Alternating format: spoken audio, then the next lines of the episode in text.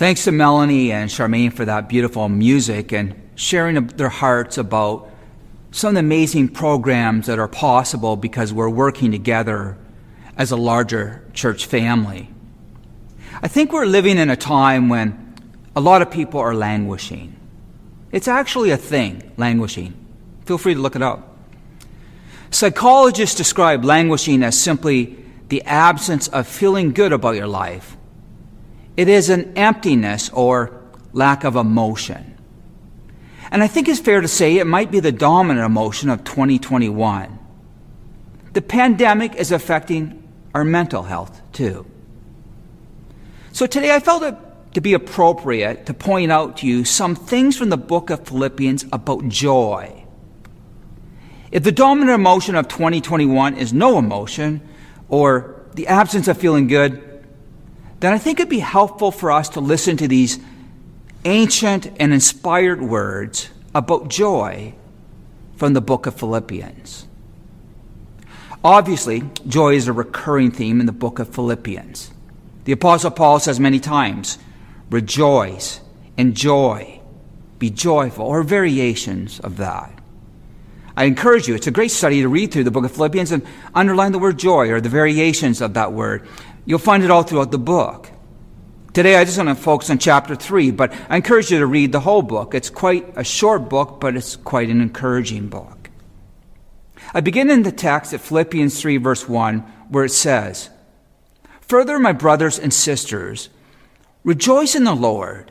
It is no trouble for me to write the same things to you again, and it is a safeguard for you. I find the word safeguard to be very interesting. In this passage, Paul says there are certain safeguards for protecting your joy and your passion as a follower of Jesus. In other words, he's saying you need to protect your joy because it can quite easily be lost. I think we all know that. Am I right?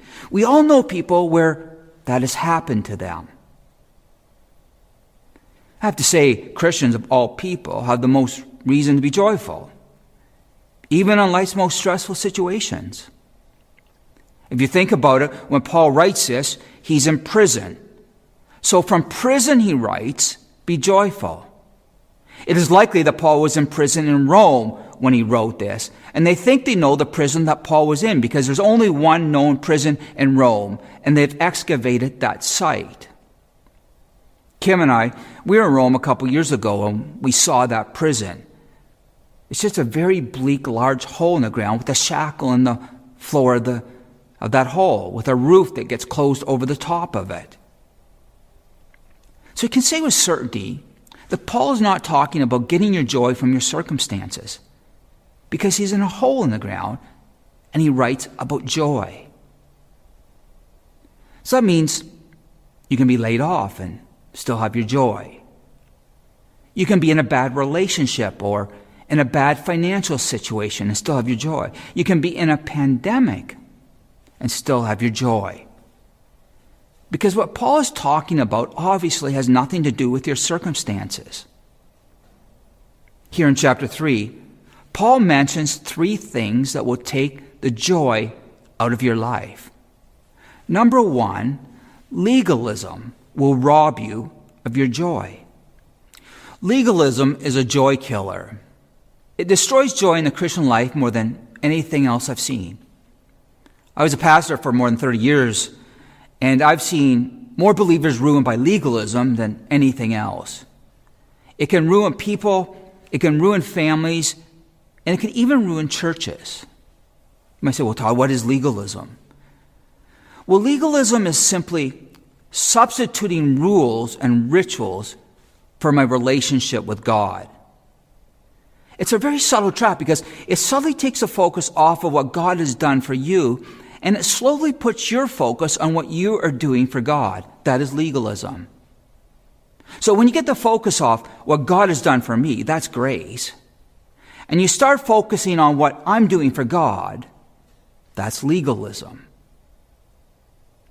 When you're first saved, the reason you have so much joy is you just love Jesus and you don't know all the rules. Augustine once said, love God with all your heart and do what you please. Seems like a funny thing for a theologian to say, but he said he believed that if you love God with all your heart, you're not going to do something unpleasing to the Lord. You're not going to break his commandments. You know, when you get saved, you're full of joy and you start serving the Lord and you're excited and enthusiastic. And then along comes a legalist. And the legalist says, now to be a good Christian, you've got to do, and they have a list. The only problem is that every legalist has a different list. So you start adding this list to that list, and pretty soon you've got 459 ways to be a good Christian. And you can't do it, and you can't keep up with it all, and you get overwhelmed, and it gets depressing because the love you had gets replaced with all these rules you need to keep. This is not a new problem. In the New Testament times, they had this problem too. There's a group of people called the Judaizers. You can think of them as the original legalists. So they were the people who came along who said, believe in Jesus as your Messiah, as your Lord and Savior, but you also have to keep these rules. And their concern were the Jewish kosher rules, circumcision, the Sabbath, those kinds of things. So they said you must keep all the Jewish rules in addition to serving Christ out of love. Paul couldn't stand the Judaizers. In fact, that's why they tried to get him killed. And in these passages, he doesn't mince his words. He's not trying to be polite or politically correct. He's not being very Canadian like. In the text, it says in Philippians 3, verse 2 and 3, he says, Watch out for those dogs, those evildoers, those mutilators of the flesh. Notice his anger. He says, Watch out for those dogs. What a thing to say. I have a dog, Stella, and she's so cute and cuddly. But that's not what Paul is talking about. He's not talking about cute, cuddly pets. To call a person a dog is kind of the worst term you could use of them because dogs, in those times, they were dangerous wild scavengers. He goes on and he says, For it is we who are the circumcision we who serve God by His Spirit, who boast in Christ Jesus, and who put no confidence in the flesh. So Paul says they're dogs because they were telling people you have to be circumcised to be saved. So the first safeguard is this if you want to keep your joy, live each day by grace. Grace is the key to joy.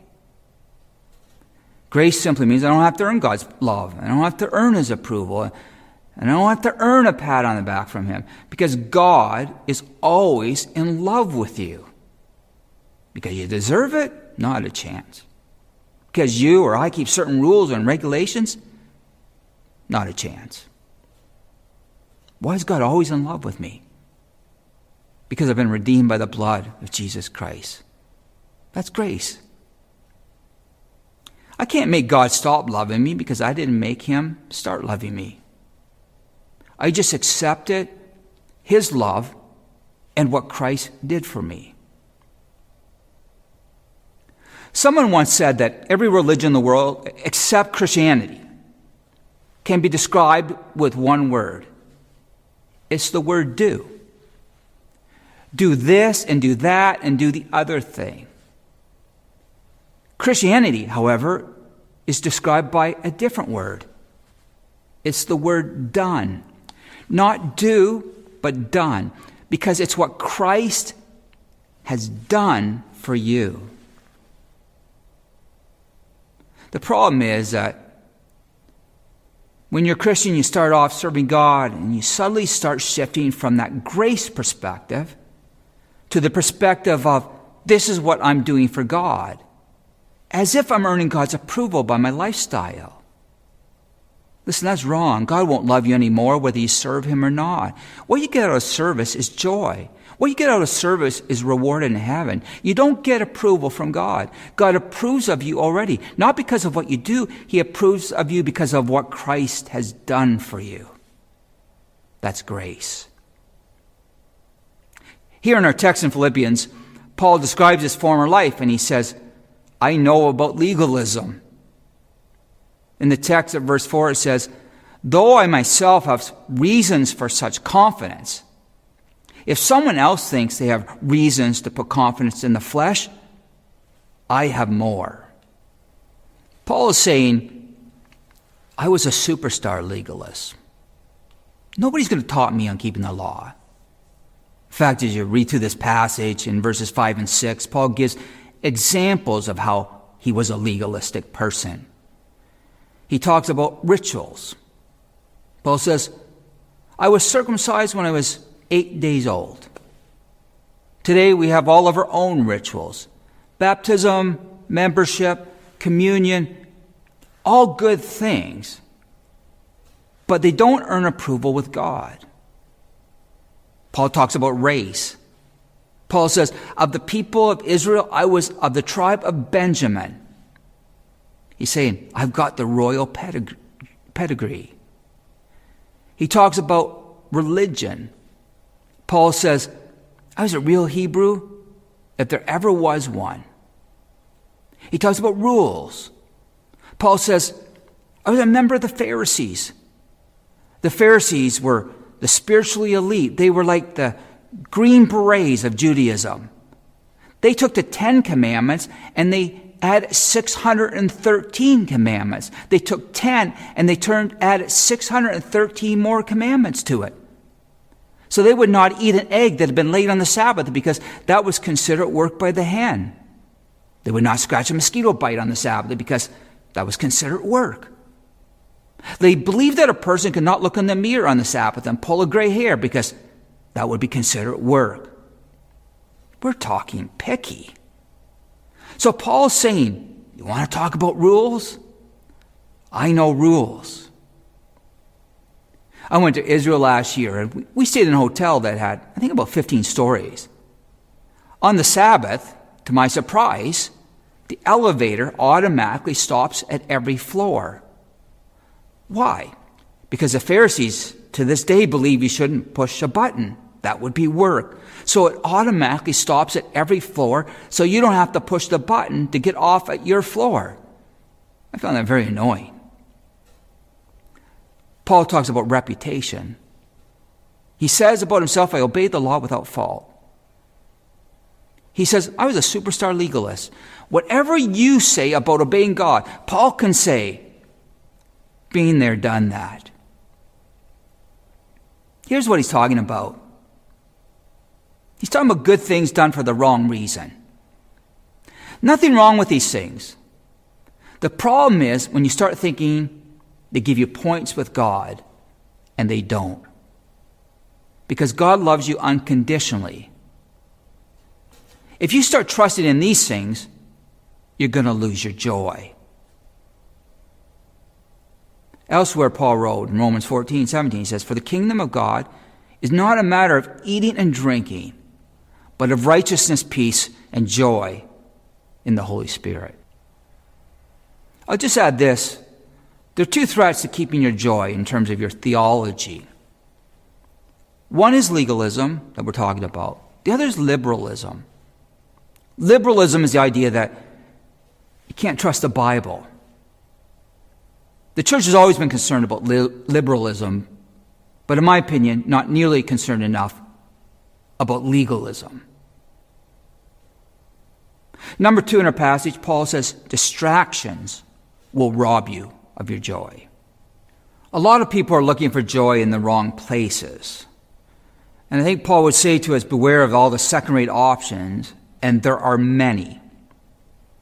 The text says in verses 7 and 8, But whatever were gains to me, I now consider loss for the sake of Christ. What is more, I consider everything a loss because of the surpassing worth of knowing Christ Jesus my Lord, for whose sake I have lost all things. I consider them garbage that I may gain Christ. This is Paul's P&L statement. This is Paul's profit and loss statement. You have a business, you know what a P&L statement is. And he says, whatever was profit, I now consider loss. Whatever was valuable, I now consider worthless it's all a loss compared to the greatness of knowing Christ, for whose sake I've lost all things. Paul says, all those things I've just listed, all those things I was proud of, they're worth a zip. Nothing at all. They all add up to one big zero. The NIV translation that we're reading here says, I consider it all garbage. The translators actually are being polite. The word isn't garbage, the word is dung or manure, animal excrement. He's saying, These things I was proud, proud of, they aren't worth dung. That's the Greek word, and you can add in any word that you translate as dung. He's saying it's not garbage, it's worse than garbage. All that stuff I counted important is dog crap. He's not mincing words here because he doesn't want you to lose your joy. I thought, I don't look at it that way. I don't go home at night and look at my house and go, yeah, that house is just dog crap. Or my TV or my stereo or my sports and say, yeah, that stuff is just dog crap. But Paul says, compared to knowing Christ, it is that worthless. It is dung. So the second safeguard to your faith is this don't get distracted. Don't lose your joy over things that aren't important. I once read a book called Don't Sweat the Small Stuff, and it's all small stuff. There are a lot of things that cause you to lose your joy in the Christian life. People don't do what you want them to do. They don't show up when you want them to show up. They don't help when you want them to help. They'll let you down. All kinds of different things happen. But what Paul's saying here is what matters is not your pedigree and not your prestige and not your position and not your possessions. You can have all those things and still be unhappy. Jesus warned us about this. He said in Luke 12 15, Watch out, be on your guard against all kinds of greed. Life does not consist in an abundance of possessions. All those things you might think are profit, they're just loss. All those things you might think are cool, they don't really matter. So if you want joy in your Christian life, you really have to make a choice here. Because you can't live for two things at the same time. Jesus said, No man can serve two masters. We used to say when I was a kid, you can't dance to two different bands. You can't do it. You've got to decide what's going to be number one in my life. A lot of people want Jesus plus. I want to serve the Lord, but I also want to have. But Paul says, I gave up all these things in order to gain Christ. The second greatest reason why people don't have joy in the Christian life, why they get that slow leak, that first, the first is legalism, but the second reason is distractions. They're afraid of what they're going to have to give up in order to live for Christ. I won't beat around the bush today. When you come to Christ, you give up everything you got. But then you've never had it so good.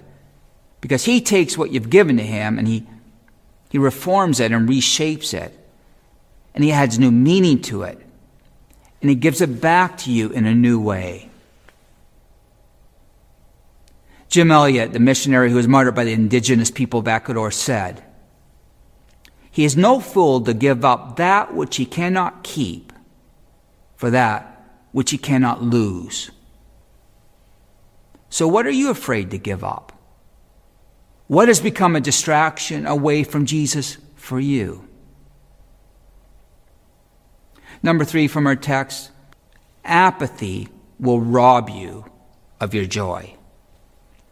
Paul had answered one of the most fundamental questions of life What is going to be my center? You have a lot of choice in Canada. It can be your career, your family, your vacations, your home, sports, all kinds of things. Lots of choices but you can only have one center. So listen to what he says in this text.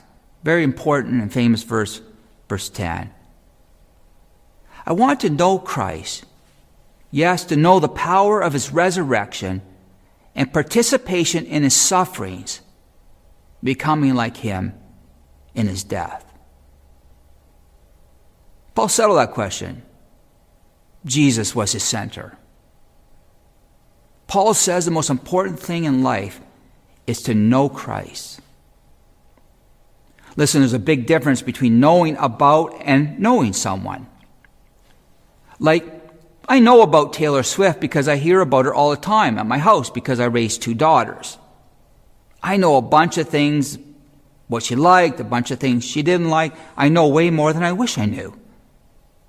But the point is, I don't really know Taylor Swift. I only know about her. I know my wife.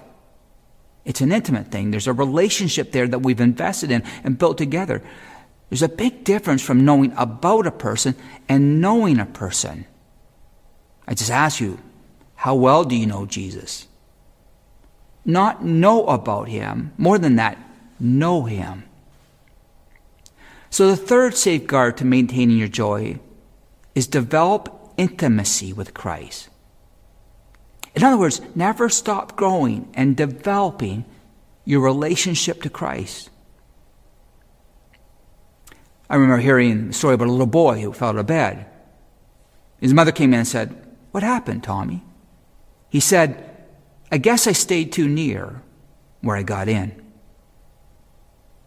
That's the problem with a lot of Christians. They get in the family of God, but they stay too near where they got in. They don't go any deeper. They haven't grown in knowing God, and their joy has faded. The truth of the matter is, you don't get to know Christ by accident. You don't just wake up one morning and sort of accidentally fall into knowing Jesus better. It's got to be a determined purpose. It's something you have to do something about. You have to invest your time in it. It's not an accident. It requires intentionality. You don't grow a relationship without investing time in a relationship. This is good marriage advice and it's good spiritual advice too. It's really true in everything we do. It needs to be intentional and purposeful and progressive. I was thinking about Paul. He says, My number one ambition in life is to start churches. No, he doesn't say that to get rewards in heaven. No, he doesn't say that. To win people to Christ. No. He says, My number one purpose in life is to know Christ. You might be thinking, well, doesn't he know him? Of course he does. But he wants to know him better. He never stopped hungering for God, never stopped growing. It's one of the most amazing verses in the Bible. Because it's written by a guy who wrote most of the New Testament. Paul's an older man. He's elderly. He's in prison in Rome. He's at the latter end of his life. He's an incredibly committed follower of Jesus. Yet he says, I want to know Christ more. If anybody had the right to say, I've arrived spiritually, I would think it'd be the guy who wrote most of the New Testament. But Paul says, no, I haven't arrived. I'm up in years. I'm up in age, but I'm still growing. I'm still learning. I'm still becoming more like Christ. I'm not just sitting on my blessed assurance and waiting out the end of my life. I want to know Christ more, even in his sufferings. Let me ask you a question. You can just answer it in your own heart, wherever you're listening from. Have you been losing your joy as a Christian? As a pastor for 30 years, I saw this happen all the time. If so, which of these three is at fault? Have you fallen into the trap of legalism? Have you substituted rules and rituals and regulations for a relationship with God? Have you substituted churchianity for Christianity? How about the second one? Have you become distracted? There are more distractions in the time we live than any other time in the history of the world. How about the third one? Do you really want to know Christ? Is that the number one thing? Or have you become apathetic because you've been around it so long? Are you willing today to say what Paul said? I want to know Christ, even in his sufferings. C.T. Studd was the highest paid professional athlete in England in his time. He left it. He gave it all up to become a missionary. He said, If Jesus Christ is God and he died for me, then no sacrifice that I make for him could be too great.